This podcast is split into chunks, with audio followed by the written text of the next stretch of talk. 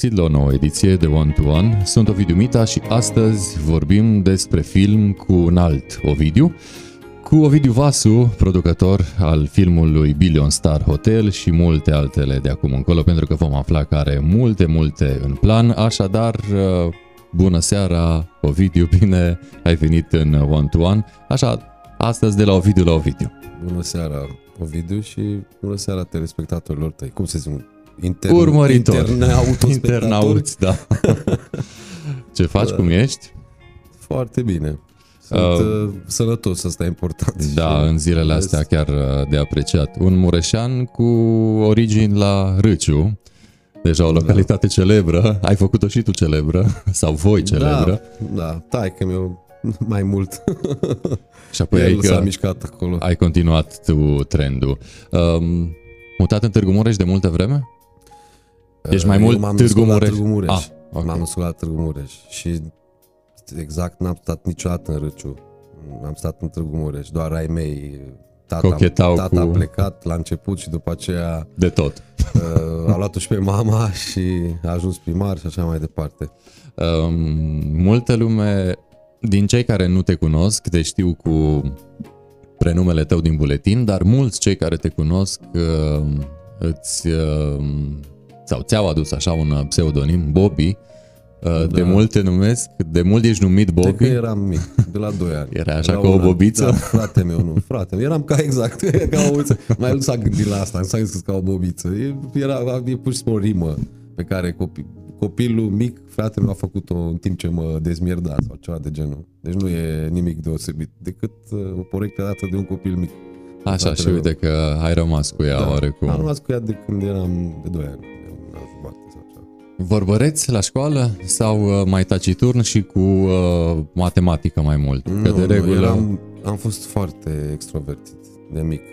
Adică întotdeauna mi-a plăcut să, să fac lucruri, să fiu și cumva mulțumesc părinților mei care mi-au dat curajul ăsta și am, m-au împins cumva, adică m-au lăsat să să, să dezvolți latura dezvolt. creativă. Da, nu neapărat doar creativ, o să am încredere în forțele mele. Contează mult să ai, uh, să ai părinți în spate, la începutul vieții mai ales. Oh, da. E, și atunci, în timpul școlii, am fost foarte încrezător în forțele mele și practic, uh, probabil de aici, în cea mai mare măsură, mi se trage uh, dorința de a explora noi zone, știi? cum e, de exemplu, zona cinemaului, care practic uh, e un domeniu uh, pe care nu ți-l permiți sau foarte puțin și-l permit. Pentru că e un domeniu complex, mai ales în anii trecuți, uh, după anii 90 până în anii 2000 2010 era mult mai greu. Era extrem de greu să faci cinematografie. Nu că n-ar fi greu și acum, așa cum sunt, uh, e dificil. Dar acum cu tehnologia mai ai acces, să zicem cât de cât. Ideea e că încrederea asta uh, a venit, eu a pornit într-o pasiune și cumva am avut curaj să îmi duc la bun sfârșit o pasiune cumva și să explorez până la capăt. Asta a fost de fapt. Uh, faptul că ai fost uh, foarte, foarte um, extrovertit te-a dus și în latura politică, pentru că vreau să te întreb cum a fost și în acea ipostază. Latura politică, deci, de, în primul rând, legat de cinema, e un domeniu extrem de complex, complex în care trebuie să știi cam de toate, din toate domeniile. Și, cam, cam politică. Da, da, e, pentru că practic lucrezi cu oameni din diferite domenii, lucrezi cu artiști, cu tehnicieni, cu matematicieni, de ce nu, cu oameni de absolut, lumină, de sunet, de toate breslele posibile, e ca o instituție un film. Și practic așa trebuie cumva să te să cunoști toate domeniile, inclusiv domeniul economic, juridic, asigurări, de ce nu, absolut tot, tot, tot. E, am mi-am dat seama peste ani că am explorat toate domeniile astea, inclusiv politica, care mi-a creat tot felul de conexiuni, tot felul de legături, ă, parcă cu un scop, știi, fiecare om își caută, tot își caută scopul, drum. scopul, drumul în viață, știi? Și am, am ajuns în final cumva, în sinea mea, să conștientizez că toate domeniile astea uh, le-am cunoscut, le-am explorat ca să la final să pot să produc film produs cinematografic de bună calitate și să aleg oameni potriviți și să uh, lucrez cu oameni potriviți pentru a produce filme. Politica la 18 ani, ca orice tânăr, uh, Credeai că schimbi nu lumea. judecai prea mult, uh, tatăl tău făcea ceva și tu l-ai urmat uh, instinctiv cumva, dar nu neapărat conștient. La vremea aia. Și apogeul în uh, oarecum lumea politică pentru tine care a fost? Când te-ai simțit tu cel mai sus? Nu m-am, nu, nu m-am simțit niciodată împlinit în politică. Și de asta ai și ieșit. De asta am și ieșit, uh, nu, adică am, am nu, nu am ieșit de neapărat complet. Mi-am dat seama că mi-am dat seama de cale, știi, unde e calea și care e soluția după atâția ani de experiență, de la 18 ani până acum, ce să zic, am re, practic eu am avut o pauză și am reintrat uh, vorbind cu Dan Mașca, cu Radu Bălaș, pe- am intrat în proiectul Pol. Uh, Eu mi-am dat seama de mult timp de când uh, care este calea, care este direcția politică pentru România, calea corectă. Uh, Doar că știi, nu e ușor de implementat nimic și în politică e foarte greu să implementezi ceva corect, pentru că Nu ești Tot- singur și tot timpul trebuie să faci tot lobby. establishmentul este cumva construit incorrect și atunci e foarte greu să vii cu ceva corect și să și... Pentru că tot establishmentul înseamnă toți oamenii care profită de pe urma politicii și sunt, har Domnului, foarte, foarte mulți. Nu mă refer doar la politicieni, mă refer și la anumiți cetățeni simpli care se reactivează din 4 în 4 ani. Și asta e o, Asta e, asta e o problemă a societății, nu neapărat uh, e o problemă mai, mai profundă, mai complexă, nu e doar legată de partide. Normal că partidele dau tonul. Dar, Da, uh, când vine vorba de administrație, da. dar fără doar și mo- poate. la modul clasic, da, nu mai fac politică clasică și fac politică de idee locală care și uh, libertariană. Libertatea este Chiar la baza la voiam tot ce să urmează. te întreb, bă, ești un om mai liberal sau un om mai social? Când vine vorba de orientările și eșicherul politic. Uh, ideea care Tu cum te simți? Una nu Sau se cum te-ai exclude pe simțit? cealaltă, în opinia mea. Uh, eu mă simt cumva liber. Nu sunt un libertarian excentric. Da, să mă duc într-o și să nu înțeleg echilibru social la un moment dat, să nu, înțeleg, să nu înțeleg uh, uh, cum reacționează la o societate, de ce reacționează așa, care este antidotul, ce trebuie să faci ca să, să vii cu un răspuns, uh, uh, să, cu un răspuns potrivit. Deci nu sunt fanatic libertarian, să ne înțelegem din capul locului, dar bineînțeles sunt adeptul libertății pentru că libertatea de fapt ne ajută să creștem ca oameni. Fie orice domeniu, dacă nu este într-un cadru de libertate, de, expre- de expresie, de acțiune uh, și așa mai departe, dacă ești învăluit de îndoctrinare din toate direcțiile, este imposibil să fii creativ. Adică, sau cel puțin, ți se dozează creativitatea și este foarte greu. Asta e motivul principal pentru care, pentru care sunt libertarian și, bineînțeles, că îmbrățișez uh, libertatea, pentru că și de asta acum sunt foarte vehement împotriva ceea ce se întâmplă acum în Rusia, de fapt în Ucraina, dar mai mult în Rusia, spun eu. De acolo pleacă, Știi, de, acolo, se pleacă împute totul. peștele de la cap, da. Da? Pentru că nu vine să cred că oamenii ăștia sunt inconștienți de importanța libertății. Mă refer la ruși, la o parte, o bună parte din ei. După, totuși suntem în secolul 21, adică e cumva ciudat. Adică aș înțelege China sau mai știu eu ce, uh, sau alte țări, Corea sau știu eu, ca să, sau în Africa niște țări care nu înțeleg asta. Dar în uh, Europa e incredibil să vezi chiar și oameni de cultură care îi țin sonul uh, unui dictator, care știu foarte bine oamenii de cultură ce s-a întâmplat în istorie. Primul război, al doilea război mondial, înainte de uh, ce a însemnat lipsa de libertate. Cum ne-am, cum ne-am putut dezvolta dacă nu am fost liberi? Nu ne-am prea dezvoltat decât ca atunci când ni s-a dat libertate. E, asta... Și oamenii trebuie să se gândească în toate domeniile. Acționăm acum pentru că este ca un dat, așa, este ca o... ni s-a oferit, dar nu, ni- nu ne este dat din senin că suntem liberi.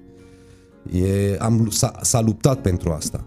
Se spune că pentru democrație și libertate lupți în fiecare zi. Uh, În decursul istoriei mulți uh, au uh, reiterat da. această idee. Uh, Suntem live pe One to One, Ovidiu Mita, MS24 și grupurile de Facebook Mureș24 și Ești din Târgu Mureș Dacă. Întâlnirea cu Ovidiu Vasu o puteți vedea de mâine încolo la o calitate video HD pe canalul nostru de YouTube One to One sau ne puteți asculta la o calitate audio HD pe canalul nostru de Spotify One to One by Ovidiu Mita. Și mă întorc la tine, Ovidiu, să ne spui cum s-a născut ideea Billion Star Hotel, pentru că uh, atunci când pomenim numele acestui film, uh, implicit gândul ne duce la primul film turnat exclusiv în județul Mureș, produs în județul Mure- Mureș și cu oameni din județul Mureș uh, făcut. Cum s-a născut? Parțial cu oameni din județul Mureș. Ai bine, nu se în putea mare, la vremea în respectivă. mare parte, și aici mă refer la actori, da. cam, cam de pe aici. Actorii, da, dar uh, restul echipei a, f- a fost foarte greu să o aducem din... Pentru că nu existau profesioniști. La în Târgu actor Mureș. m-am referit când am zis, în primul Da. rând, pentru că ei se văd, ei sunt în uh, fața sticlei. Eu am mai vorbit despre asta. Uh, nu o să țin foarte mult pe tema asta, pentru că probabil mulți mureșeni știu deja povestea asta, am mai discutat, dar uh, a fost de fapt impulsul inițial. Da? Cineva ți-a răcăit pasiunea, știi? Asta, asta a fost de fapt. Și acel cineva a fost Alex Năstoiu. După care altcineva ți-a răcăit în continuare pasiunea, Dan Mașca mi-a dat cumva imboldul, a zis, domnule, crede, hai că uite, te ajut, fă, fără probleme, care e partea financiară, deci partea artistică ai luat imboldul, ai luat și pe partea financiară, că ai văzut că un om de afaceri e deschis, bineînțeles că ai mers mai departe, deși a fost un gest inițial mărunt, nu foarte mare, dar a contat foarte mult pentru mine și am, uh, am început uh, toată, toată treaba asta pornind aproape de la zero. Bine, nu de la zero. Alex Năstoiu avea know-how în cinema. El are și școală în domeniul ăsta. Și am luat-o pas cu pas, am luat fiecare uh, latura cinematografiei, departament, ia-o cum vrei, uh, etapă din uh, tot ce înseamnă producția și distribuția unui film și a fost un studiu prelungit cumva, inclusiv cu practică, cu practică uh, producție efectivă și am ajuns până la urmă să finalizăm uh, proiectul. A fost o mândrie foarte mare la, și la vremea, aia, la vremea aia și chiar și acum pentru mine e foarte important proiectul ăla pentru că am pornit, am dat startul practic în România uh, cinemaului independent, 100% independent. Deci până atunci este primul film 100% independent din, din resurse private. Nu uh, de obicei se fac cu finan- s-au făcut cu finanțarea de la CNC, cu uh, se uneau companii din mai multe țări și tot cu ajutorul statului făceau filme până la vremea respectivă. E, noi, la nivel mare, un film cu un buget considerabil, a fost primul film uh, din România făcut 100% independent, fără absolut nicio finanțare de la CNC. Uh, Știa, știai la ce te înham? Știam, Pentru că era inițial nu. Atunci când am vorbit doar despre scenariu și așa, eram exact cum ți-am spus, pasionat, pasional și dornic de a explora noi teritorii, oricât de grele ar fi ele. Adică eram conștient cât de greu va fi, îți dai seama, că nu, nu eram inconștient. Dar, am spus, haide, haide să încerc. Adică eram pe poziția în care îmi permiteam riscul ăsta. Știi? A- a- Asta, asta a fost. Și de fapt risc. Orice faci în viață, până la urmă fa- faci și faci pentru tine. Da, faci pentru tine în prima fază, după care faci pentru alții dacă produsul e de bună calitate, dacă produsul este educativ, dacă ceea ce faci folosește oamenilor. Pentru Da. că un film uh, presupune multe, inclusiv multe, multe persoane pe care trebuie să le strunești, să le aduci la un numitor uh, comun. Care crezi că a fost cea mai mare provocare când vine vorba de filmul pe care l-ați produs în urmă cu câțiva ani? Păi, nu, De cea pe mai, ce- cea de pe mai ce mare latură a provocare, venit cea mai provocarea? mare adi- de unde a venit, uh, care a fost uh, resortul, imboldul interior cumva care m-a făcut să...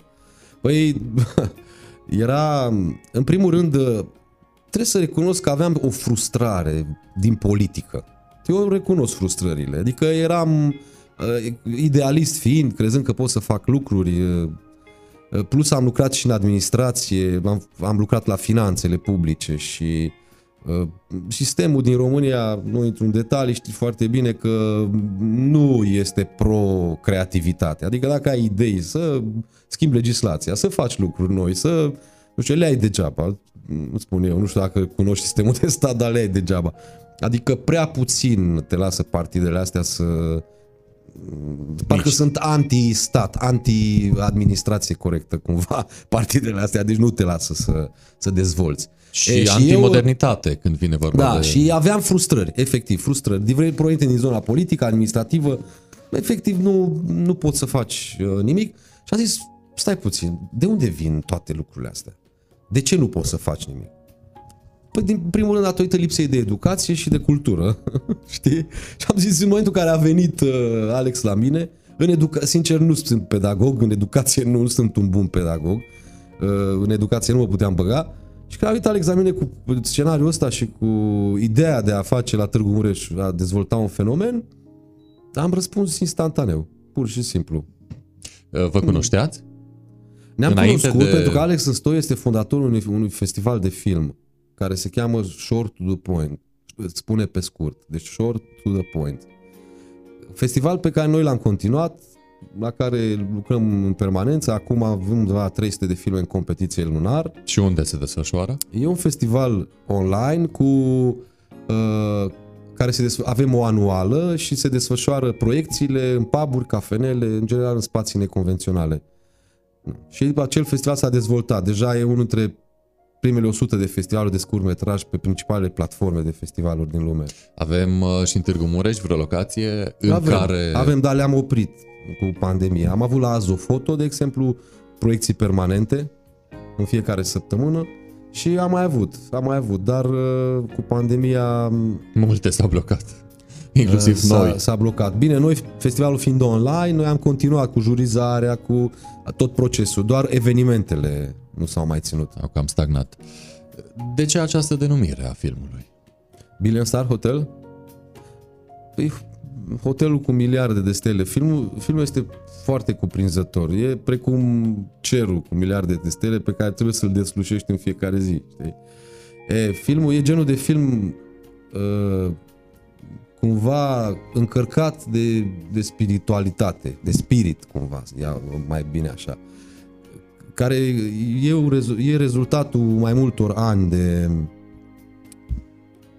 de introspecție. introspecții și, de, și dacă te uiți la el, de câte ori te uiți, descoperi lucruri noi. E genul ăla de film. Mai sunt filme de genul ăsta, care e destul de complex, începând de la cum a fost făcut, cum s-a legat, cum Uh, are o doză de dadaism de, și de hazard divin, să zicem așa, tot felul de, în general, artiștii cunosc termenii ăștia, nu o să intru în detaliile astea. Când uh, ați plecat uh, la drum cu această da. idee, da. v-ați dat seama dintr-un început că vreți să lucrați cu actori mureșeni care să fie made in Mureș sau uh, ideea a venit așa pe parcurs și ați zis, uh, păi dacă tot îl turnăm în Târgu Mureș, hai să fie și cu actori. Deci ați plecat? Inițial, inițial Alex Înstoiu a venit la chemarea Unicu Miho, care acum e la directorul la Teatrul Național, pentru un proiect. Uh, chiar, chiar pentru Short to the Point, de fapt, pe Nicu Miho a fost primul om pe care l-a sunat. Și exista deja o relație între Nicu Mihoc și Alex la vremea respectivă și Alex, când a scris textul, s-a gândit ca unul dintre actori să fie chiar Nicu și așa după aceea a venit Teo Marton și Dan Rădulescu ca, actor, ca roluri principale. Și i-a văzut la teatru, el a mers foarte mult la Teatru Național în perioada aia și nu numai, era și Teatru 74 la vremea respectivă. În cetate, și, da. da. Și uh, a văzut prestații de ale actorilor din, uh, din Târgu Mureș și atunci a el a, și-a dat seama, a găsit uh, actorii potriviți pentru personaje și a dat seama că po- putem să-l facem cu actori din Târgu Mureș. Bineînțeles că dacă un actor nu era potrivit, luam din altă parte, dar a contat mult abilitatea lui Alex Înstoi de a, de a uh, gestiona lucrurile cu un buget nu atât de, de mare. Uh, la fel și pe producție m-a ajutat foarte mult. El fiind și regizor, el și-a și produs ceva filme și și editor. uh, 3 în 1 cumva, e omul Multilateral m-a, m-a, dezvoltat. m-a ajutat mult ca și producător să reușesc să, să fac filmul la un buget nu foarte mare, deși filmul e extrem de complex. Iată, da. vorbim uh, de film uh, și de mm, industria de film uh, și te-aș ruga să ne spui cum se face un film. Așa, dacă ar fi să iei proces cu proces uh, și dacă ar fi să împarți filmatul cu post-procesare, Da. cu editare, cu... Cam, Da, o să- cam cât a durat la voi? Hai să luăm așa, să De- particularizăm depinde. pe Billion Star Hotel. Fiind un film foarte complex și existând o perioadă inițială de, de, în care eu ca și producător trebuia să învăț, eu nu am fost doar producător, am fost și managerul producției. Trebuia să înțeleg fiecare fenomen și a durat vreo un an jumate, un- am intrat într-un fel de proces de învățare care a culminat cu uh, workshop-uri care au ținut vreo o lună jumate, două luni, cu toți lead, șefii de departamente la Privo, la hotel le-am ținut și acele uh, înainte de a, de, de a începe efectiv uh, filmările, producția. Și au, f- au fost niște pregătiri. Uh, Dar înainte de asta am mai făcut niște pași și a durat mai mult. Da? Deci a durat mai. Dar în mod normal, dacă ai o echipă pregătită, în funcție de complexitatea proiectului, pentru că aici trebuie văzut scenariu, că orice proiect începe cu scenariu. De fapt, cu ideea, după idee, dezvoltarea ideii într-un text, într-o poveste și după poveste, dezvoltarea poveștii dintr-un scenariu efectiv de film. Deci de la simplu la complex, practic. Da, da, așa. Începe scenariul de film, odată ce scenariul de film e scris, după care, după asta încep să se pună cărămidă cu cărămidă pe proiect. Asta înseamnă că, în primul rând, și dezvoltarea scenariului este un, este un fenomen, este un proces. Dezvoltarea scenariului înseamnă, de fapt, hai să vedem dacă ceea ce scriem acolo se și poate întâmpla în realitate sau trebuie documentat sau, știu eu, sunt tot felul de informații pe care trebuie să le culegi din diferite locuri ca să scrii un text valoros. Dacă nu le ai în cap deja, este foarte greu să, să le ai deja în cap pe toate. Și atunci e perioada aia. După care vine perioada de preproducție, pregătire, când se ia decizia, bine, nu mai spun de găsirea de finanțări, că și asta este, este un alt domeniu. Ai scenariu, faci un dosar, ca să poți să obții finanțări trebuie să ai, să ai în general proiecte similare înainte, deci trebuie să ai un portofoliu. Și dacă ești la prima producție? Da, nu, nu poți să faci, decât nu, nu ai cum, decât dacă te asociezi cu cineva care a mai făcut. Așa e industria filmului, nu ai ce să faci. Și trebuie să gireze da, ce, cineva. Trebuie să gireze pentru... cineva. Și eu eram conștient când am început primul proiect de chestia asta. Și de asta, uite, de exemplu, acum ne e mai ușor să, să facem. Și acum sunt conștient de ce e așa. Pentru că e imposibil, sunt atât de multe aspecte pe care trebuie să le știi, încât e imposibil să le știi dacă, dacă nu ai un, nu ai în portofoliu un proiect similar. Și practic în orice domeniu e așa. Că trebuie să ai proiecte similare, la orice licitație mergi, oriunde mergi, dacă ți se alocă fonduri, tu trebuie să ai, nu? Trebuie să ai un portofoliu proiecte similare. Da, să ai un background. Așa. E, pasul următor, am spus, pregătire, se ia, se face o minimă echipă, da? Prima dată ai scenaristul, după aia ai scenarist regizor, după aia ai scenarist regizor asistent de regizor, da? Bine, prima dată ai, după, ai și producătorul care deja decide când ai regizor și scenarist, deci producătorul și scenaristul. Și după care intră regizor, asistenții, un așa, și treptat așa crește, crește echipa. Piramida. Da, exact. Inițial se lucrează pe text, se extrag elemente din text, după care încet încet ai uh, uh, deja încep să apară lideri de departamente, deci cum se filmează, deja intri în detalii de unghiuri de filmare, după aia până acolo uh, deja vorbim de actori, cum se face uh, cooptarea actorilor, ce tipuri de personaje, pe fiecare dob de, în detaliu, uh, fiecare încep să-și gândească latura lor, departamentul lor, uh, se coagulează încet, încet uh, lucrurile și uh, până se ia practic secvență cu secvență și se disecă în cel mai mic detaliu. Dar totuși, puse cap Da. la cap, trebuie să Și- dea un tot unitar. Și trebuie să dea un tot unitar, da. Aici se discută, de exemplu, uh, cel mai important este cum se mișcă, adică ce vorbesc actorii, cum se mișcă ei în spațiu, cum arată tot decorul în care ei se mișcă, da? mișcarea camerei, cum se face după mișcarea actorilor, uh, toate astea trebuie să se știe în cel mai mic uh, detaliu. Da? Deci nu Nimic- nimic nu e la voia absolut întâmplării. nimic nu e la voia întâmplării într- într-un film. Da? Și, și pe lângă asta, uh, inclusiv coloristica, da? designul filmului. De asta există art director care, de fapt, uh, spune cum va fi designul filmului, inclusiv combinațiile de culori, cum e îmbrăcat uh, un personaj vis-a-vis de un uh, decor în care e filmat uh, și așa mai departe. Toate detaliile astea se discută și ca să, până la urmă vorbim de un produs artistic, ca în final să avem un produs artistic de, de bună calitate. Oamenii uh, se uită la un film, zic ce frumos a fost, dar nu-și dau seama în detaliu Ce a cât fost în s-a lucrat, spate. ce a fost în spate, să fie atât de frumos și estetic și auditiv și m, ca și uh, prestație actoricească și așa mai departe. Și ce se întâmplă după ce toate acestea s-au terminat? Filmările... um, Se organizează Oarecum s-au fiecare încheiat? secvență pe zile, e un proces destul de complex, acolo e o întreagă echipă pe care, Începe- care începe trebuie să munca de vină la laborator. momentul, da, trebuie să vină la toți la momentul oportun, e o programare, o muncă de programare, probabil cea mai complexă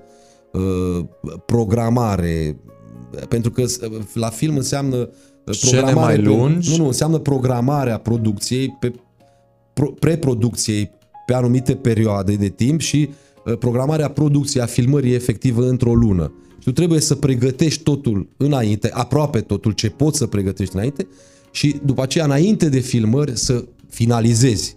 Da? Adică decoruri, uh, costume, absolut tot. Trebuie pregătit înainte, doar finalizarea se face. Și în același timp tu să faci și castingul, să uh, coptești și actorii și așa mai departe și toate să... E așa- e așa un fel de, de malaxor, să zicem, un fel de fabrică de... Uh, Scene. De, de secvențe, da. Fabrică de secvențe, asta e de fapt. uh, Care ți-a fost cea mai dragă secvență din filmul ăsta? Și, evident, de ce? cea pe care am visat-o. O noapte, ne- aveam o nedumerire legată de o secvență. Uh, Bine, a, vorbisem înainte cu o zi cu Alex, uh, e secvența cu m, filmată în cetatea medievală și nu știam cum să o facem ca și mișcare de cameră, bă, ceea ce copilul spunea, era un copil cu măicuțele în jur și e o mișcare circulară. La vremea respectivă era foarte greu să faci uh, mișcări circulare. Era întreagă, chiar vorbeam cu colegii, cu Dan Mașca și cu ceilalți colegi, uh, e o întreagă um, nebunie, să zicem așa, cum s-a schimbat cinema în ultimul timp. La vremea respectivă, de exemplu, nu puteai să filmezi din mână cu Steadicam, pentru că nu existau echipamente, existau, dar odată foarte scumpe, erau puțini oamenii care foloseau echipamentele alea filmatul efectiv, dar nu era din mână, era un echipament de stabilizare. Uh, Semi-robotizat era. Da, camerele nu erau atât de stabile, era foarte greu, tot era un shake din ăsta și doar, să zicem, la filme de acțiune puteai să-ți permiți să filmezi din mână sau, știu eu, în funcție de film, până la urmă. Și, practic, noi am avut niște echipamente, odată că au fost foarte costisitoare și de închiriat și așa, cum erau pe vremea aia, în care dacă ai făcut o mișcare circulară, trebuia să pui, să montezi niște șine cu boloboace, cu și mai departe. Era un fel de mic trenuleț așa în care stătea DOP-ul, stătea directorul de imagine sau operatorul în funcție de așa. Alt uh, băiat îl trăgea pe șine, dar până montai toată chestia aia dura 2-3 ore pentru o secvență care poate era de 30 de secunde, 2-3, poate chiar 4 ore montaj plus, plus lumini, plus uh, tot Ar ce fi însemna interesante așa. imaginile din spatele imaginilor oficiale. Da, da, da, da. Păi noi am- am avut la vremea respectivă tot felul de uh, imagini making of. Dar o să vedeți în perioada următoare că am tot produs în ultima vreme și tot am început să producem. O să vorbim și despre ce urmează să produci. Uh, sunt uh, curios locațiile, cum uh, le-ați ales și dacă v-a fost ușor sau ați întâmpinat dificultăți, pentru că este și ăsta un aspect demn de pomenit.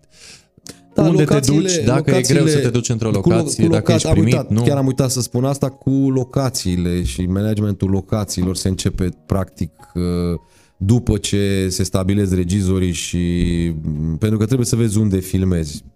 Da?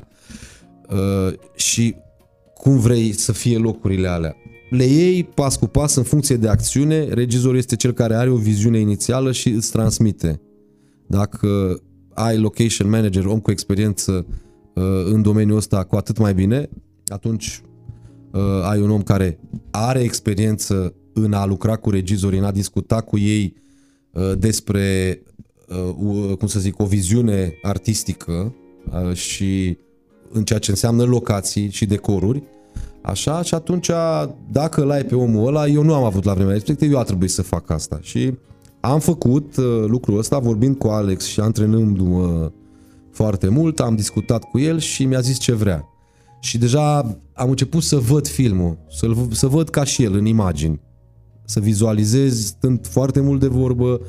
Și atunci, bineînțeles că mi-a fost mai simplu să găsesc, uh, să găsesc locațiile, după discuții, de fapt așa se face, trebuie să intri în lumea regizorului și a scenaristului și să fii și tu acolo. Cu cât sunt mai mulți din echipă acolo prezenți, cu atâta iese produsul mai de bună calitate.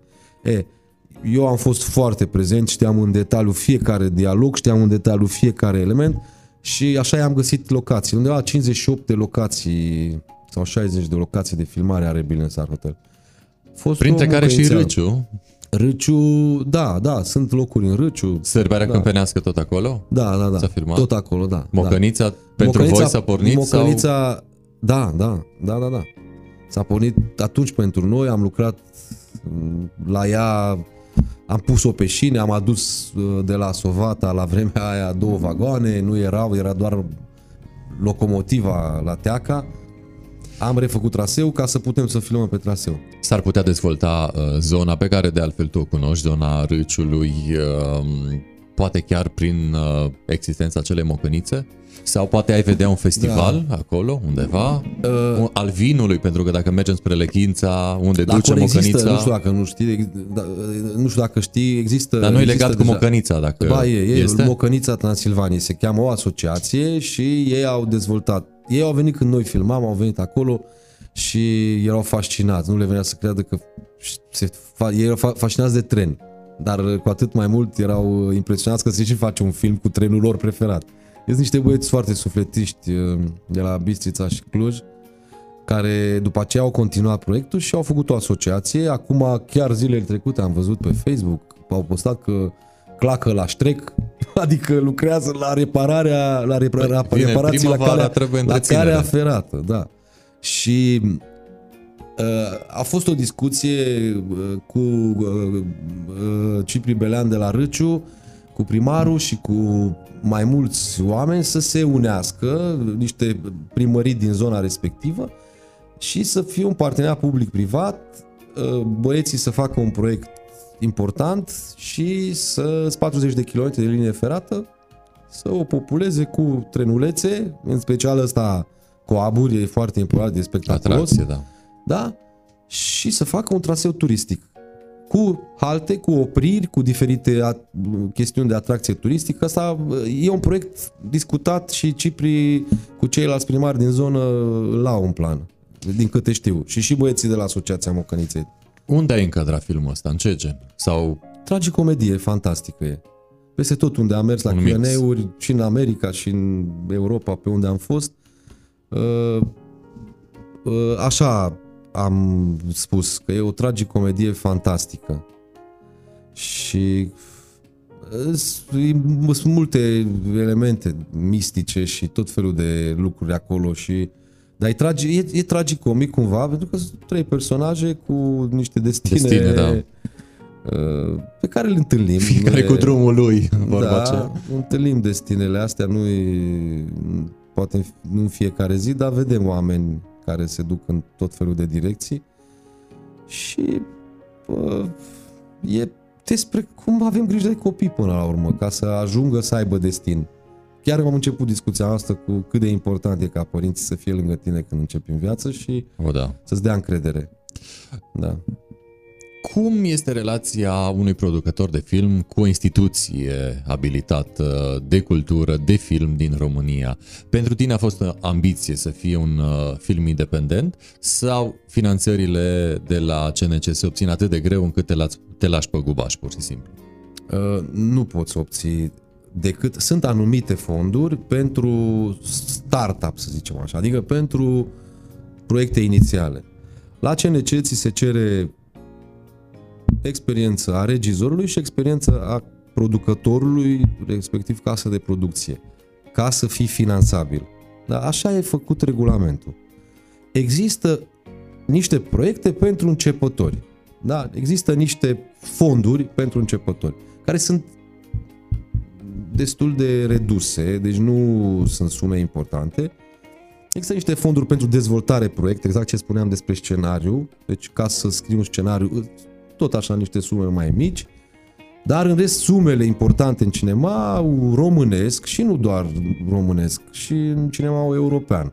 Hai să vorbim doar de cel european, pentru că cel american E este altfel într-o altă organizat. ligă. Da.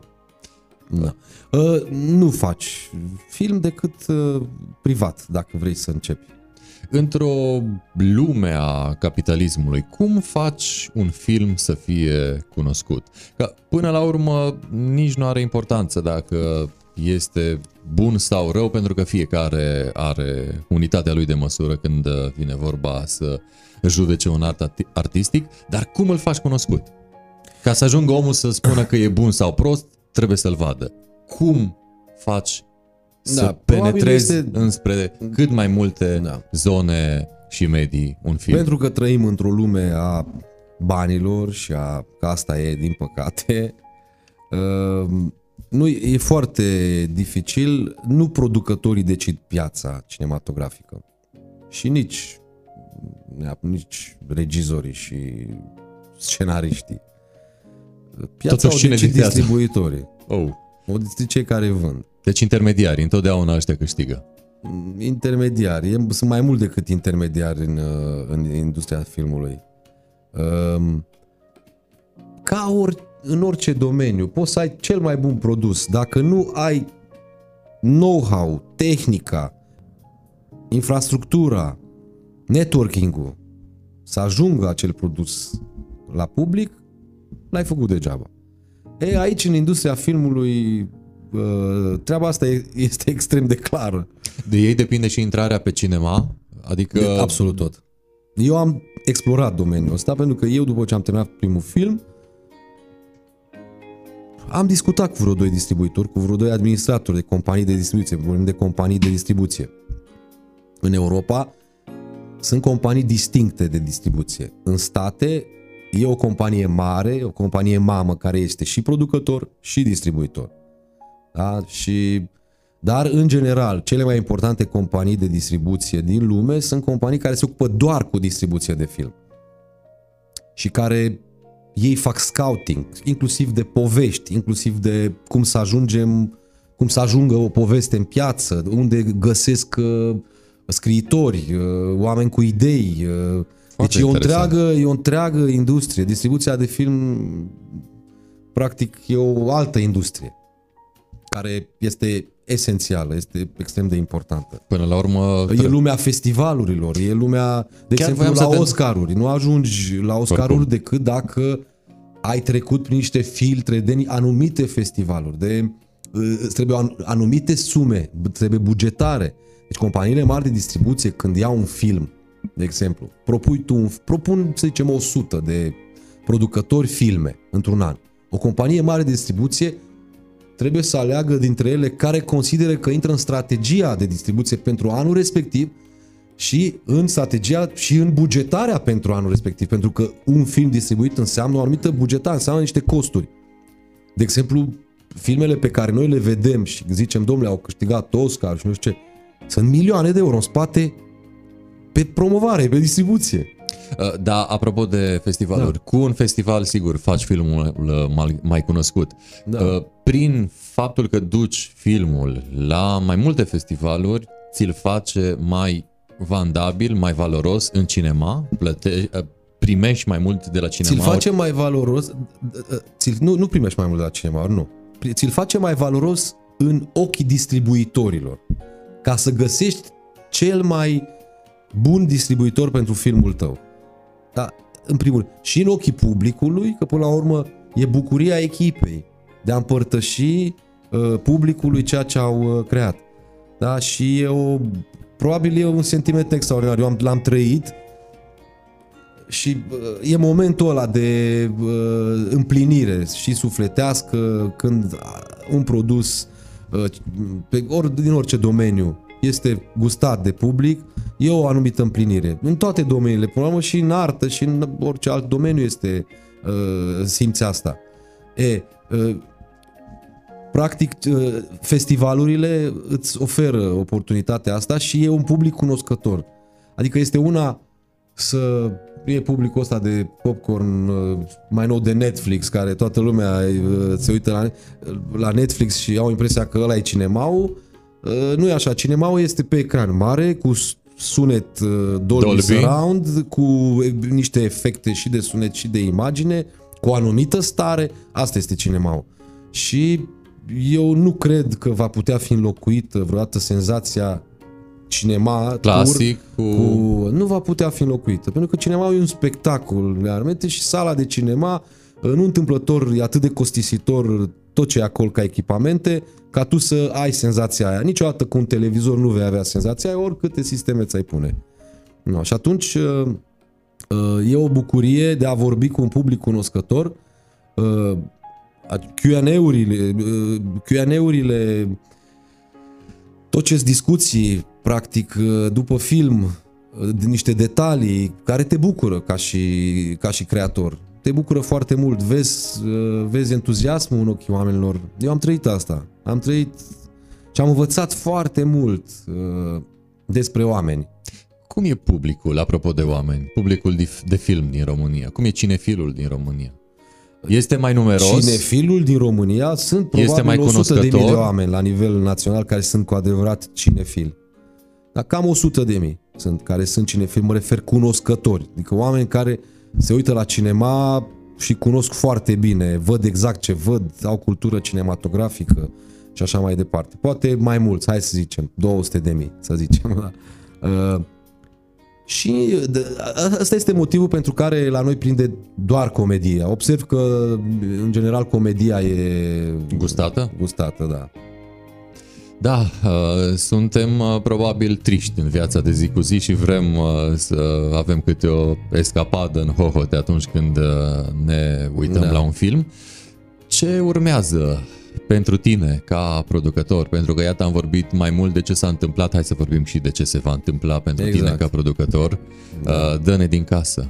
Ce ne pregătești? Odată, nu, odată că în 2017 noiembrie uh, Ga Transilvania Films, compania noastră de producție, împreună cu Republic Production și Rea, da, o altă companie de producție cu care am început să lucrăm uh, din capul locului și pentru Business Art Hotel, uh, noi ne-am ocupat mai mult de producție și uh, Republic și Rea de post-procesare.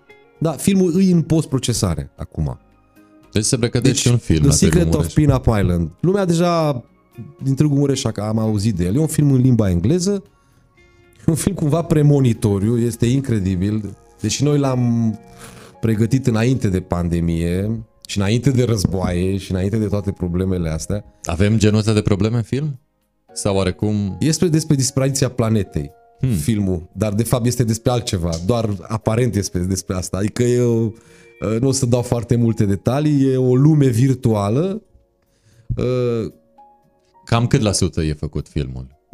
Post-procesarea despre care vorbești. Păi filmul e montat, odată montajul e făcut, a, f- a fost făcut uh, la București montajul și tot ce, tot ce este după montaj ca și postprocesare, uh, VFX, uh, tot ce înseamnă d- d- uh, uh, partea de grafică, pentru că are foarte multă grafică, este ca un joc virtual filmul.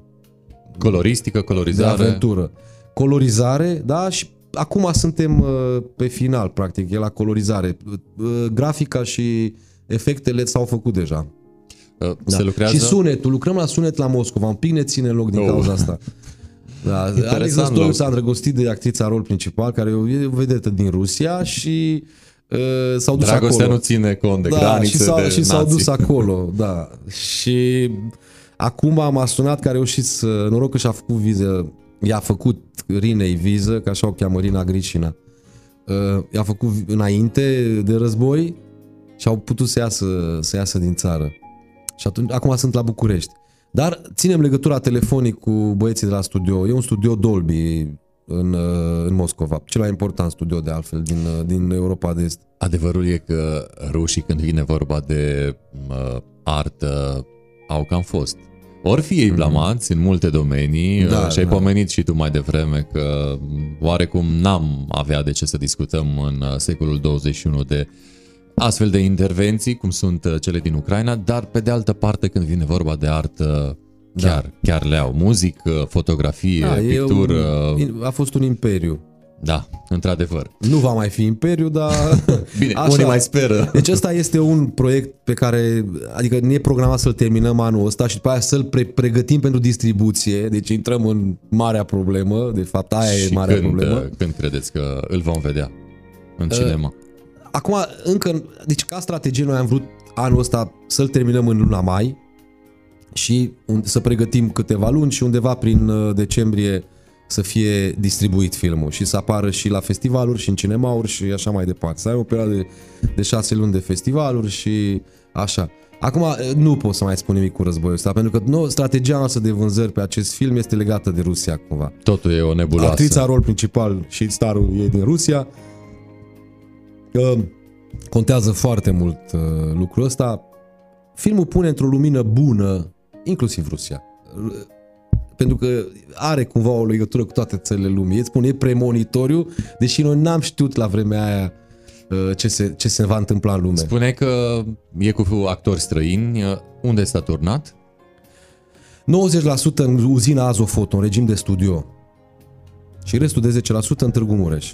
Deci iarăși este o producție Da, când vine este 100% vorba de Târgu Mureș. Dar bine, mai imagine, mult, de 90% cadre. este uzina foto. Am creat acolo decoruri, s-am folosit uh, foarte mult din ce e acolo. Și A pentru fost că important. este m, oarecum uh, o locație cât se poate de uh, statică, aveți nevoie sau ați avut nevoie de efecte? Că spuneai că Da, sunt da, multe, multe efecte. Oarecum ați compensat Am cu folosit efecte? cam 50 de locuri, dacă nu mai bine, din, adică locuri însemnând încăperi din uzina Azofoto, inclusiv este o hală imensă în care poți să faci locații de exterior, efectiv, uh, acolo.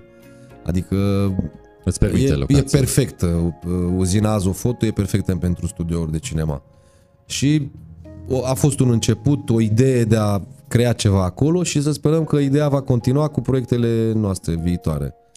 Care, apropo de proiecte, mai sunt. Nu ne limităm deci doar la ăsta acest e, film. Ăsta e un film pe care noi o să-l uh, terminăm anul ăsta. Uh, a mai pornit. uh, Deci, cel mai important proiect de, din acest an este cel legat de a forma o echipă cinematografică la Târgu Mureș. Se conturează? Da. Proiectul ăsta e inițiat de Dan Mașca și de Republic Production. Da? O casă de producție, inițial o casă de producție de muzică. Și acolo s-a decis, Dan Mașca a decis că vrea să facă o divizie de cinema.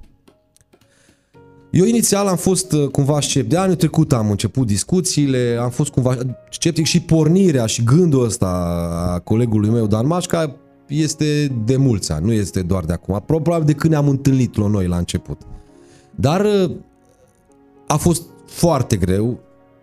Ți-am explicat de ce, tot ce înseamnă și tehnic și know-how în domeniul cinemaului, trebuie să ai experiențe anterioare și așa mai departe. Noi deja consider că deja am acumulat niște experiențe uh, și el și eu, da?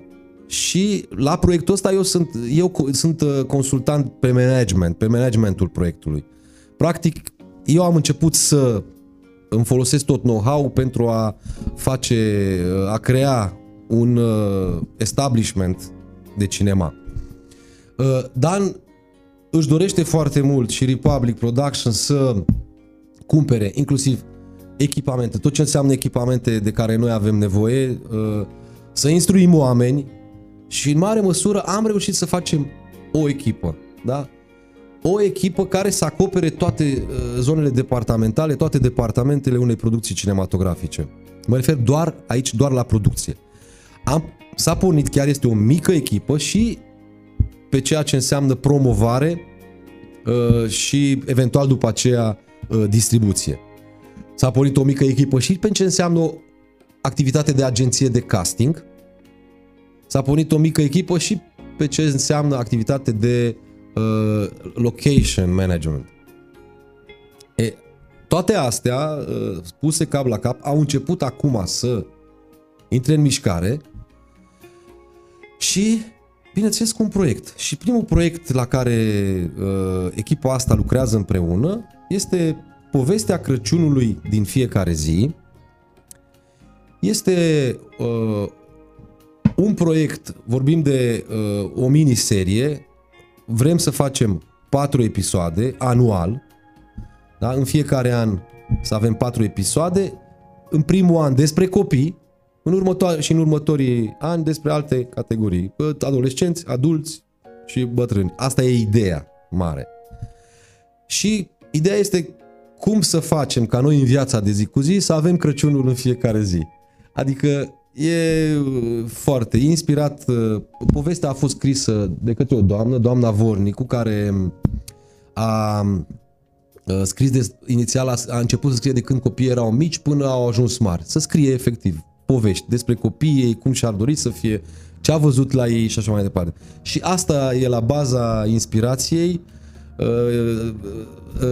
După aceea s-a transformat în scenariu ce a scris doamna și deja cumva avem creionate trei episoade. Un episod s-a și filmat, este în post-procesare, pentru că este o combinație de animație cu, cu film, cu imagine normală. Așa, al doilea este în pregătire, este chiar la mine acum și la colegele regizoare. Sunt două fete, femei regizoare, Esther Sitoe și Larisa Giurgiu și am creat, am creat tot acest cadru de a filma, de a pregăti locațiile, de a tot ce înseamnă de fapt o producție. E, și rolul meu a fost de factor coagulator, de a aduna echipa, de a explica acolo unde ceva nu se știe, pentru că am experiență anterioară, bineînțeles. Contează foarte mult. No, în echipa asta foarte important s-a găsit, uh, s-au mutat în Târgu Mureș niște oameni cu experiență în domeniul cinemaului, o doamnă, Mihaela o cheamă, care a lucrat uh, ani de zile ca location manager la București la, pentru mai multe companii, în, la mai multe filme importante și soțul ei care este un croat, care este asistent de regie cu o experiență imensă, are vreo 40 de filme uh, făcute dintr-o familie de cineaști. E, și practic am format și pe producție, și pe regie, și imagine, și sunet, și uh, lumini, da, cinematografie, adică imagine, tot ce înseamnă grip, lumini. Așa, noi am format echipele astea, uh, inclusiv decoruri, Agata Vornicu, mama doamnei, adică fica doamnei Vornicu a studiat la Londra uh, uh, costume design și, uh, și set design, a și lucrat la o companie de acolo și uite așa ne-am format cu oameni din Târgu din Mureș. aproape în aproape. Din aproape în aproape și acum avem uh, o echipă la Târgu Mureș, zicem noi 100% de aici, care uh, deja produce miniseria asta la o calitate foarte bună, o veți vedea. Când Da? o vom vedea? O vom vedea. Păi la sfârșitul anului, ca și strategie, în mod normal, eu am, am propus colegilor noștri să pregătim absolut toate cele patru episoade și până la sfârșitul anului, în perioada Crăciunului, să fie gata, astfel încât să putem să dăm în perioada Crăciunului. Asta înseamnă Și să că în sperăm noi următorii trei ani calitatea mai avem. Și calitatea este foarte bună, noi s-a investit foarte mult în echipamente.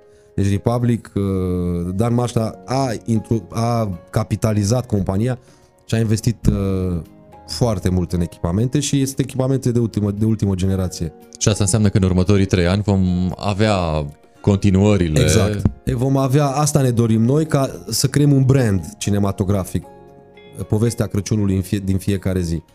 Da? Și atunci să uh, continuăm în fiecare an cu, cu această Nu-i nici miniserie. scurt metraj, dar nu-i nici lung Sunt cam metraj. 25-30 de minute per episod, dar pe total fiind 4 episoade, ai cam 2 ore de film, uh, e ca un lung metraj, doar că nu au, personajele sunt aceleași, există legături între, între episoade, dar e cu totul alt subiect, cumva. De- Este despre aceleași personaje, dar, dar cu totul alt subiect. Îl uh, vom vedea acest film în cinema sau poate și pe platforme? Nu, Spuneai este că spre, nu este. acest film este, deci este pentru, pentru platforme online. Deci pentru Netflix, pentru HBO, pentru și să sperăm că va fi acceptat. Ține de noi, noi am respectat tot ce înseamnă calitate, absolut tot, tot, tot.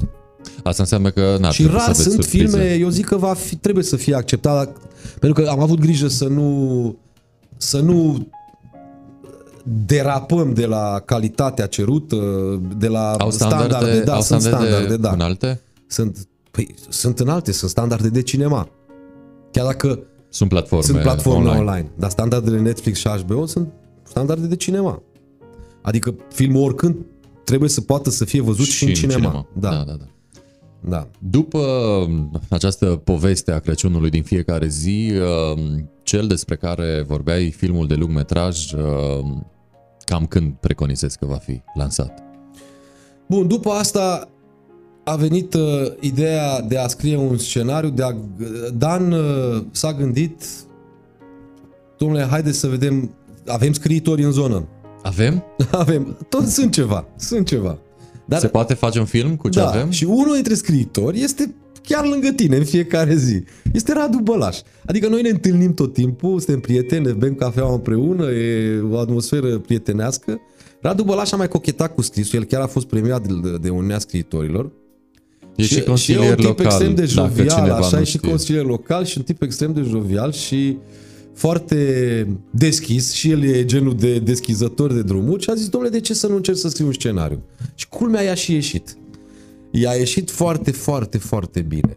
Este o comedie, pentru că ele, da, în primul rând, Radu Bălaș e un tip Vesel. vesel. L-am avut și în emisiune, E un tip știu. vesel, l-ai avut și așa. Și a scris o comedie savuroasă, a scris ceva incredibil de frumos și incredibil de... Este o, tot o tragicomedie, că tot e așa, râzi, dar uh, cu, nu cu toată fața. Știi? Este despre sexualitate, dar bineînțeles cu trimiteri foarte, foarte interesante la societatea uh, în care noi trăim astăzi, fără să vrem cum ne manifestăm este efectul a uh, conviețuirii noastre, a viețuirii sociale. Uh, sistemul, uh, societatea în ansamblu ei ne influențează viața de zi cu zi. E, filmul se duce într-o, într-o în genul ăsta de profunzime, inclusiv viața sexuală cumva îmi e afectată, îmi e, uh, să zicem așa, uh, dusă într-o direcție sau alta. Eu consider că sunt uh, ok ca persoană sau foarte mulți consideră că sunt ok, dar în esență nu înțeleg ce li se întâmplă. Uh, și influența societății asupra, asupra noastră e, e importantă. Uh, filmul lasă să se înțeleagă și asta pentru cunoscători, dar are o are o are două, două laturi, ceea ce e extrem de important. Foarte greu faci film, film pentru public, pentru publicul larg. Ori alegi varianta în care faci un film uh, mai apăsător, care, să zicem, mai artistic, știi, care să uh, prindă doar la cunoscători, sau îl faci pentru doar Hollywood-ul cu mulți, mulți ani de experiență reușește să facă să îmbine, îmbine ambele laturi. De asta vezi că cinemaul european nu place atât de mult. De asta nu place atât de mult, pentru că acolo vorbim de niște artiști în excelență în cinemaul european care nu interesează neapărat doar, adică latura uh, asta a publicului. Adică Sunt mai nișați, sunt mai... da, îs mai nișați sau ei vor să transmită ceva și nu nu abdică de la direcție, adică sau nu, Nu fac nu rabat. renunță, nu fac rabat de la, de la direcția respectivă. E, Radu Bălaș, cred că a, a, pentru că a trăit și în America, e un, el a stat vreo, nu știu câți ani în Statele Unite, nu știu ce, din instinct a reușit să facă ceva care uh, efectiv uh, uh, atinge ambele laturi. Adică publicul neavizat se va amuza, uh, dar chiar va fi amuzat și e foarte savuros și publicul avizat nu se va amuza chiar atât de mult, dar va gusta enorm această... Va interioriza oarecum Va povestea. interioriza, da, da. E foarte, foarte deștept scenariu. E, l-am pregătit, practic suntem în pregătire. E primul proiect în care echipa asta de care îți vorbeam, care e de lung metraj, de data asta vorbim de un proiect mai mare, și celălalt cu povestea Crăciunului este, sunt patru scurmetraje, este tot ca un lungmetraj, dar ca și încărcătură uh, tehnologic, uh, artistic uh, și așa mai departe, e una să lucrezi pe un proiect de 20 de pagini și alta să lucrezi un proiect de 100, 150 la un, împreună, știi? Și să aduni toate forțele, vorbim de alte costuri. Dana s-a ambiționat să financeze Republicul să financeze acest proiect, ceea ce este iarăși probabil o noutate pentru cinema, nu doar românesc. Eu n-am mai văzut niciun film făcut doar de o companie. Este cred că primul film făcut doar de o companie. De regulă sunt asocieri. Sunt asocieri. Bine, și cu mine este o asociere. Avem un contract de consultanță pe management. Da? Este o asociere. Dar eu sunt practic plătit uh, pentru asta. Absolut nicio problemă. Ca orice alt consultant și practic dezvolt la Republic Production pentru că pe viitor uh, eu oricum colaborez cu Dan Mașca și cu Republic și îmi doresc foarte mult să avem și îți dai seama că îmi doresc foarte mult să avem la Târgu Mureș așa ceva. Este ideal. Foarte multe probleme mi s-au tras după ce am făcut primul film de la faptul că am lucrat cu niște companii din București care, bineînțeles, au văzut că ești uh, mai la început, mm, au făcut niște lucruri de la locul lor, a trebuit să falimentez o firmă, am avut o perioadă foarte grea uh, după ce am terminat primul proiect, adică nu mi-a fost ușor. E, și Arta cere să avem- sacrificii. să am un prieten aici la Târgu Mureș care, bineînțeles că cu tot dragul și cu tot sufletul vreau să creștem fenomenul ăsta împreună, că doar împreună l-am și început și m- mă bucur că își dorește și investește, dar sper la următoarele proiecte să dezvoltăm, să, să atragem fonduri și de la CNC, pentru că poți să o ții la nesfârșit așa. Se mai scriu și alte proiecte, E- și alte scenarii. Birocrație mare pentru a obține fonduri? Uh, Bineînțeles, e un dosar imens. Sunt trei dosare, de fapt. E dosarul de scenariu, dosarul regizorului și dosarul producătorului. E... Bine, nu neapărat... bine, Sunt Fiecare cu chesti- dosarul lui. Dar sunt chestiuni esențiale care se cer, adică uh, practic tot ce ține de experiența ta. Asta, asta este și, bineînțeles, proiectul pe care îl propui, care este scenariu și uh, ce ai făcut Și în să-l funcție, dezvolți. în funcție de proiect vine și finanțarea? În funcție de proiect, bineînțeles. Deci se dă un punctaj pe fiecare din cele trei componente. Se adună punctele și în funcție de aceste puncte. Și dacă tu, uh, chiar dacă un scenariu foarte slab uh, e depus la CNC și Dacă atunci este foarte compensează bun, cu- dar că tu nu ai, dacă nu ai casa de producție și regizorul cu un portofoliu important astfel încât să puncteze, nu, nu, nu va ajunge. Uh, Acest film, uh, sau mă rog, Da. scenariul deocamdată, are și un nume sau încă sunteți în căutarea numelui? Al lui Radu Bălaș. 20-45. 20 E o oră. Într-o, la o anumită oră se întâmplă ceva. E încărcat de suspans, de... E, e, e savuros, e ce să mai... Sunt șase, sunt șase, de găsiți și pe site. Acum suntem, suntem în procesul de găsire a actorilor, e casting. Deja s-au înscris, am înțeles, 170 de, de actori. Mă Sunt vreo gândesc că 20 din ceva toată- de roluri, plus avem figurație. Chiar fac un apel, în în general sunt din Târgu Mureș. Este open casting, iarăși o premieră. E prima dată când, uh, să zicem, pentru rolurile principale se face casting deschis. Eu n-am mai văzut la niciun film din România.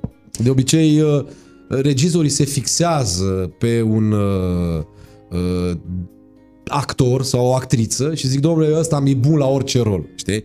Dar eu, păr- în opinia mea, e greșit. Avem o noutate, regizori sunt, e coregie, iarăși am ajuns la de comun acord să, chiar dacă nu sunt regizori experimentați de film, uh, mă refer la Andy Gherghe și la Sitoi Esther, e o, o, o domnișoară de 24 de ani, 23-24 de ani și Andy Gherghe îl cunoști. Da, Deci, a fost și aici în emisiune. a fost în emisiune, Da. da. Da. Uh, și împreună cu Dan am discutat cu Radu Bălaș, domnule, bun, ok, găsești un regizor la București, vine cu tot felul de... uh, Așa, mai mult Andy Gherghe îl cunoaște foarte bine pe Radu Bălaș, pe d- cum gândește, a citit asta e textul, foarte important. i-a plăcut enorm uh, t- uh, textul ca și mie, ca și întregi echipe și textul te adună, da? Dacă textul e bun, uh, e antrenant, simți că va reuși, uh, natural te aduni. E, Andy Gherghe a fost, părerea mea, o decizie foarte bună pentru că uh, are și experiență în uh, lucru cu actorii, da? a făcut, s-a lovit și în zona de independență de foarte multe lucruri, a înțeles și ce înseamnă teatru de stat, da?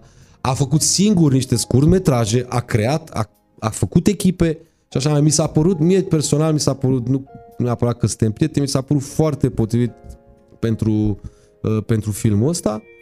Uh, Cum mi s-a părut și uh, domnișoara Esther, care ea se ocupă în special de tot ce înseamnă uh, gândirea mișcărilor de cameră, m, Care sunt foarte Care sunt, importante da. într-un film. împreună cu Andy, bineînțeles, mișcarea actorilor, dar și mișcarea camer- camerei după actori. Uh, Eu cred că este combinația uh, foarte bună de regie. Unde Și vezi, plus noi asistenți de regie. Voi- Eu voi fi asistent 2 și asistent 1 colegul meu uh, croat. unde vezi uh, acțiunea filmului plasată? În ce localități din județul Mureș? Nu, în Târgu Mureș. Totul? Totul se întâmplă în Târgu Mureș. Se întâmplă în Târgu Mureș. Bine, atunci... nu vreau să dau prea multe spoilere. Atunci, unde, unde, unde în Târgu Mureș? Uh, se va întâmpla și în centrul orașului și uh, prin cartiere, în uh, niște interioare.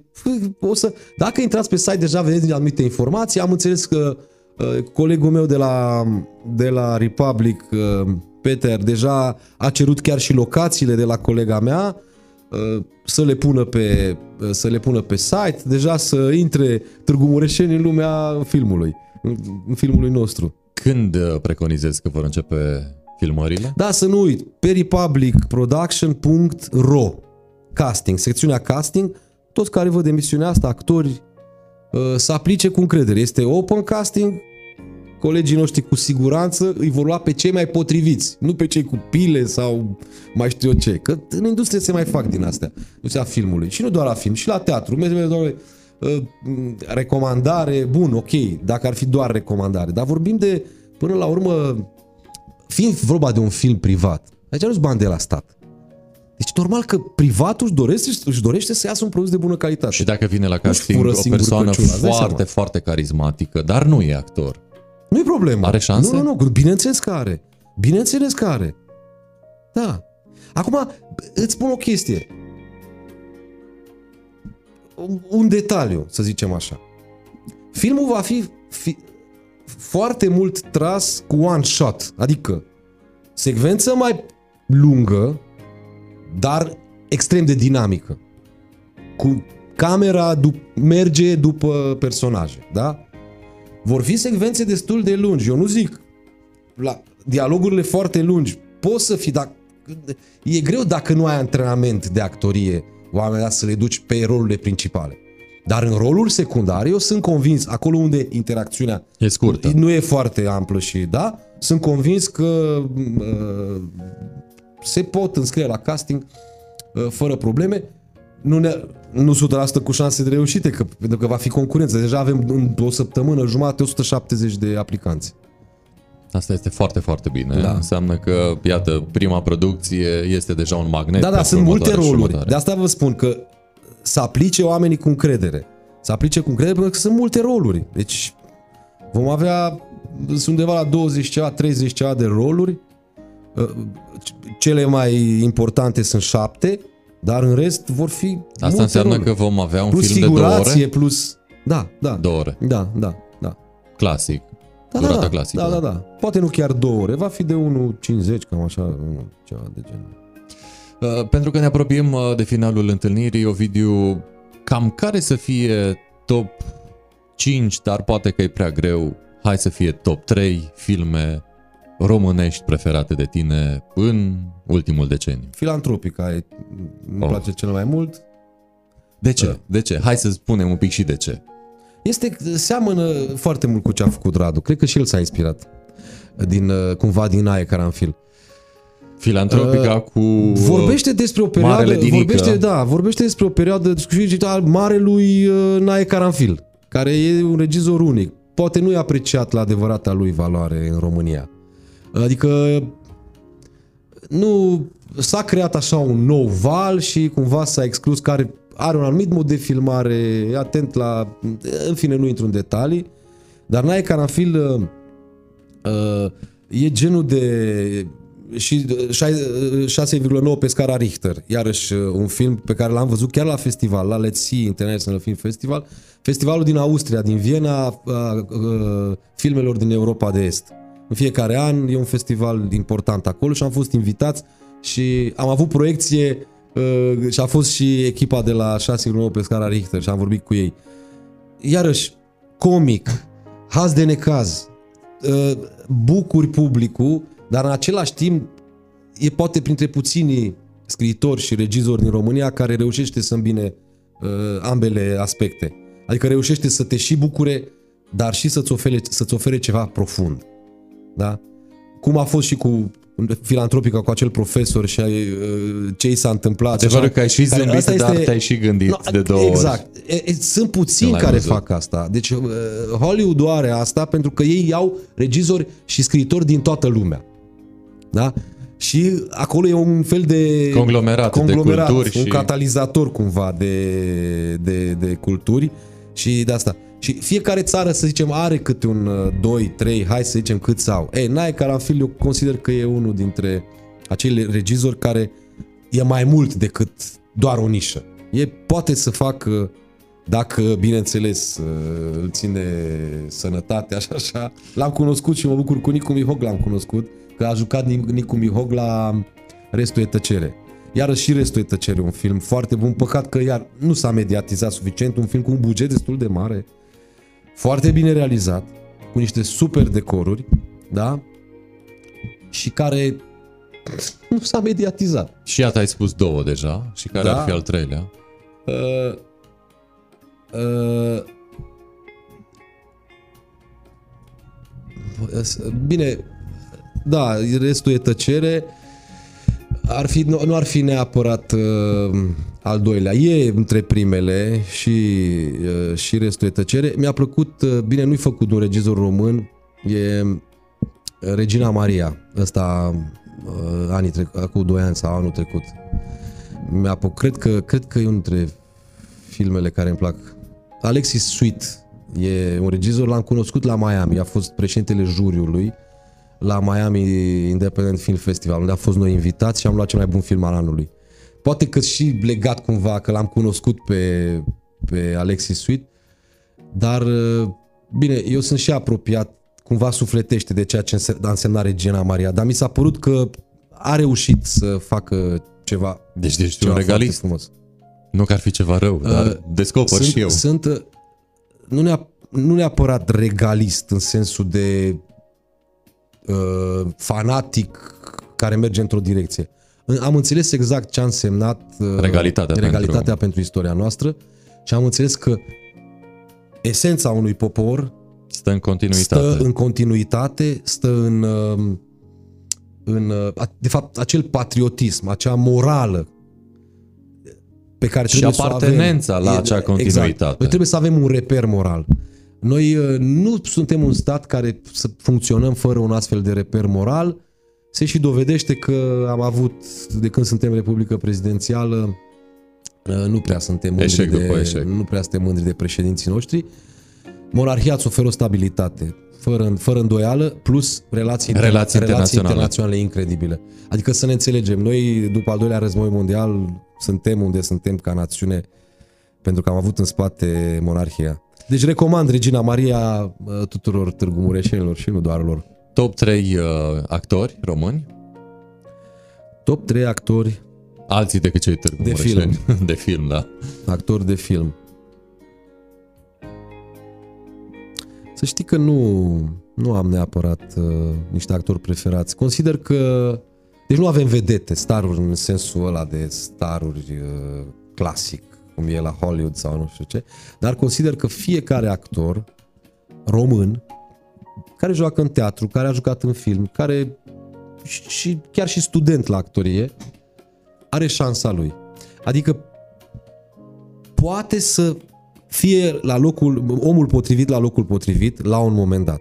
Trebuie doar să creadă în lucrul ăsta și nu prea cred în, domnule, uh, fiecare rol, fiecare personaj, fiecare caracter dintr-un film sau dintr-o piesă de teatru, cu siguranță are varianta cea mai bună uh, de, de actor.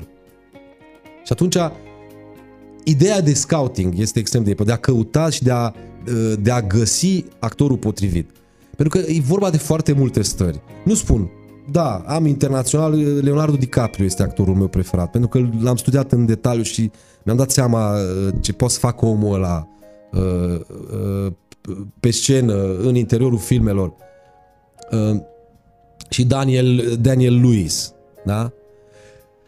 Dar tot cred că Leonardo DiCaprio nu este mai bun decât un ins care efectiv simte una cu personajul care e acolo și poate e un actor la un teatru din Odessa, na, se bombardează Odessa. Știi? Deci nu ai de unde să știi unde este cel care joacă cel mai bine absolut, acel absolut. rol. Ținând și de asta de cred fapt... foarte mult în casting și în ideea de a, de a da șansa oamenilor să se manifeste. Că până la urmă vorbim de o energie pe care o avem toți în noi, o energie divină pe care trebuie să o transmitem. Și să lăsăm și pe alții da. să se împărtășească din da, ea. Ținând cont de faptul că ați spus că la uh, Republic dezvoltați uh, oarecum mai multe divizii când vine vorba de film și industria de cinema, corobora cu faptul că avem, uh, iată, la 120 de kilometri un festival uh, internațional de film, TIFUL, vezi în uh, următorii 5 ani un festival și la Târgu Mureș, pentru că este un oraș multicultural, multilingvistic și chiar și cu tradiție când vine vorba de arte. Și iată, da. mai nou și în uh, cinema și film. Uh, Am putea face și la Târgu Mureș un fel de TIF? Uh, se poate face orice, nu spun că nu se poate face. Important e, de exemplu, deci, important e să ai uh, un uh, vibe pentru așa ceva. Asta înseamnă să se înțeleagă oamenii între ei în comunitate, să existe public pentru așa ceva, să dezvoltăm acel public. Uh, este latura asta, uh, noi suntem uh, localitatea cu cele trei etnii, obligatoriu ca să facem ceva de calitate, trebuie să facem împreună, trebuie să ne înțelegem, trebuie să ne acceptăm culturile, trebuie să încercăm să ne iubim unii pe alții. Hmm. De la asta pornește totul. Dacă se reușește, mai e încă de lucru, trebuie să recunosc la tot ce văd. În ultimii ani s-au făcut niște pași importanți. Se poate face orice. Dacă comunitatea își dorește. Da? Acum, legat de ce ar însemna să financeze așa ceva – Uh, eu cred foarte mult în studiu de sau analiză de oportunitate la orice. Adică nu poți să fac ceva pentru că eu cred sau că îmi place mie domeniul ăsta sau alt domeniu. Sau o persoană care este cumva prietena unui politician important sau prietenul sau mai știu eu ce, spune, domnule, eu activez în domeniul ăsta, crede-mă, ăsta e domeniul care... Asta e un fel de heirupism românesc. Știi? Atunci eu cred cumva în uh, introspecție, intrare în problemă, văzut, studiat și abia după aia luat decizii. Da? Nu, nu-mi place deloc cum acționează, de exemplu, partidele politice române, care influențează actul administrativ, decizia administrativă, în cultură, în sport, în absolut toate. Cam în toate. Cam în și toate. nu, nu o fac profesioniști. Nu, se, nu se comportă ca malaxor de competențe. Da? de... Da, asta, nu fac asta partidele. Nu fac. Și atunci mai vine câte un personaj la conducerea unor instituții, unui oraș, unui mai știu eu ce, care e ca și cum l-ai, l-ai catapultat acolo și unii care sunt Stă un mandat semidox, și... cumva proveniți din sisteme care nu dezvoltă uh, personalități sau nu dezvoltă competențe, vin și îl conduc ca pe o marionetă și nu are ce face, se complace că el, vezi, doamne, are funcția și trec 4 ani sau trec 8 ani sau mai trec nu știu câți ani și nu se face nimic. Nu. Deci trebuie să se dezvolte o anumită competență, să, să fie aceste sisteme politice care generează competențe administrative, să, chiar să genereze competențe administrative. Da? Și atunci haideți să facem ca la carte. Avem și modele în Europa de vest, avem la ce să ne raportăm. Se pot face lucrurile ca la carte. Nu trebuie... Nu am uh, inventat noi roata, Dar trebuie doar să și ne uităm așa alții. și cu festivalurile astea. Deci da, da, se poate face, dar nu pot să fiu uh, entuziasmat și să spun că publicul mureșan uh, e, vai de mine, gustă cinemaul ce nu se poate. Încă nu pot să spun asta. Dar pot să cine spun știe, asta. iată, Eu cu încă sunt, o producție și încă una și încă una, poate dezvoltăm. Cinema. Și cinemaurile destul de goale. Da. Din păcate, da. Poate da. că lumea a fost speriată în ultima vreme, dar nu să acum, sperăm și că... înainte. Am avut, contează foarte mult și direcția pe care o dă administrația.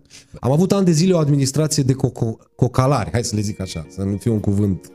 Administrație de cocalari. Adică oameni care nu, pur și simplu, ce ne iese, hai să facem, hai să dregem, da așa, poleală, înțelegi? Și asta se simte. După o vreme, deci tu ești, trebuie să fii un model pentru uh, cetățenii pe care îi reprezinți. Chiar dacă tu nu ești om de cultură, dar trebuie să, să, fii, să apreciezi oamenii de cultură, ca să-i, să-i promovezi și ei să-ți fie etalonul, ei să-ți fie uh, stâlpul moral al comunității. Așa cum am vorbit de monarhie ca stâlp moral al societății.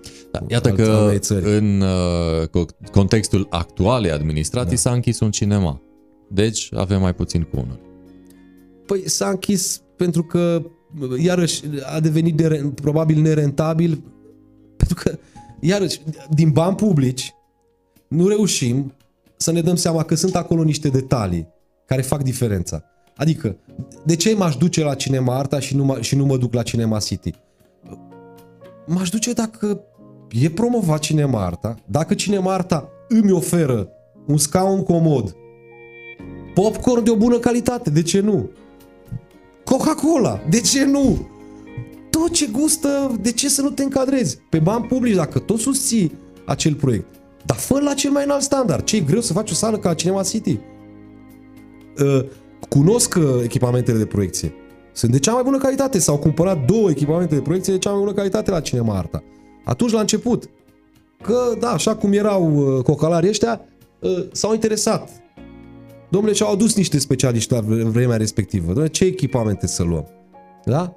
Și aia este cel mai important e proiectorul și sunetul. Da? Absolut. La da? film, la okay. cinema. Și bineînțeles și ecranul ăla. Să fie curat, să fie cum trebuie. Dar contează mult uh, detaliile. Cum, detaliile, cum arată sala, ce oferi, ce servicii, bărulețul ăla. Sunt niște detalii. Detaliile fac poți diferența. să crezi un brand, poți să faci niște lucruri. Nu, nicio problemă. E, ei pe ei nu i-a interesat. Dar ce interesează? No.